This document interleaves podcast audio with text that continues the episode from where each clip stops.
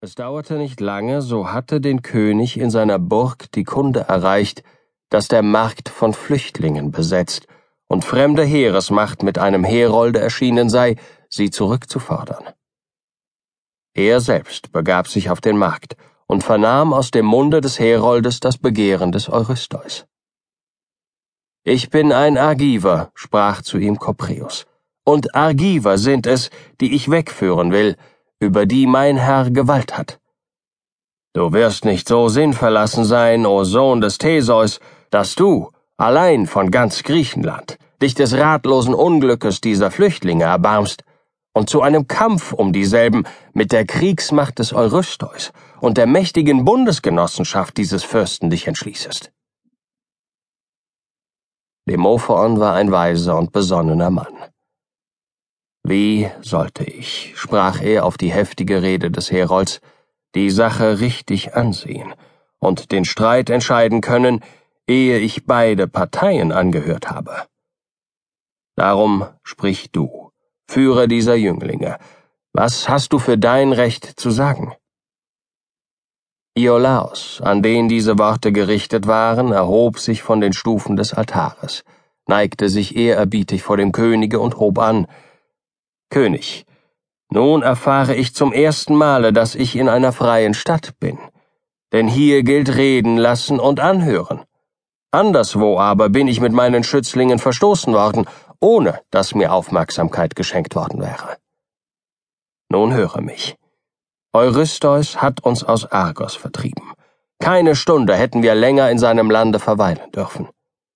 Wie kann er uns nun noch Untertanen heißen, noch als auf Argive auf mich und diese Anspruch machen, die er aller Untertanenrechte und dieses Namens selbst beraubt hat.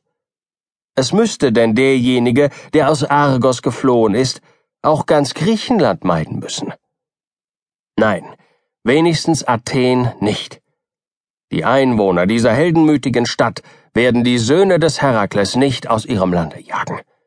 Ihr König wird die Schutzflehenden nicht vom Altare der Götter reißen lassen.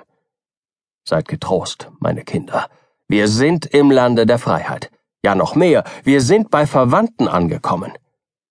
Denn wisse, König dieses Landes, dass du keine Fremdlinge beherbergest. Dein Vater Theseus und Herakles, der Vater dieser verfolgten Söhne, waren beide Urenkel des Pelops. Noch mehr, Sie beide waren Waffenbrüder. Ja, der Vater dieser Kinder hat deinen Vater aus der Unterwelt erlöst. Als Iolaus so gesprochen, umfasste er die Knie des Königes, ergriff seine Hand und sein Kinn und betrug sich in allem, wie im Altertum ein Schutzflehender sich zu gebärden pflegte. Der König aber hob ihn vom Boden auf und sprach Dreifache Nötigung drängt mich, deine Bitte nicht abzuweisen, o Held. Zuerst Zeus und dieser heilige Altar, dann die Verwandtschaft und endlich die Wohltaten, die ich vom Vater her dem Herakles schulde. Lasse ich euch vom Altare hinwegreißen, so wäre dies Land nicht mehr das Land der Freiheit, der Götterfurcht und der Tugend.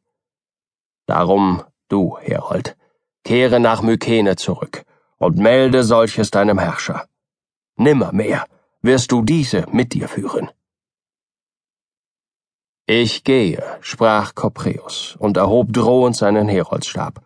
Aber ich komme wieder, mit argivischer Heeresmacht.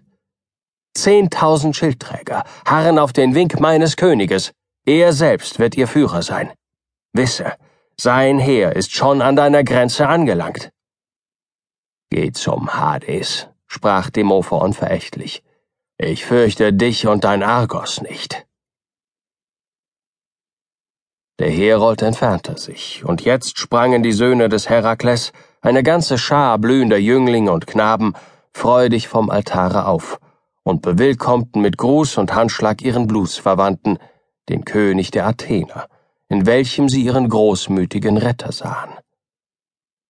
Iolaos führte abermals das Wort für sie und dankte dem trefflichen Manne und den Bürgern der Stadt mit Worten voll Rührung.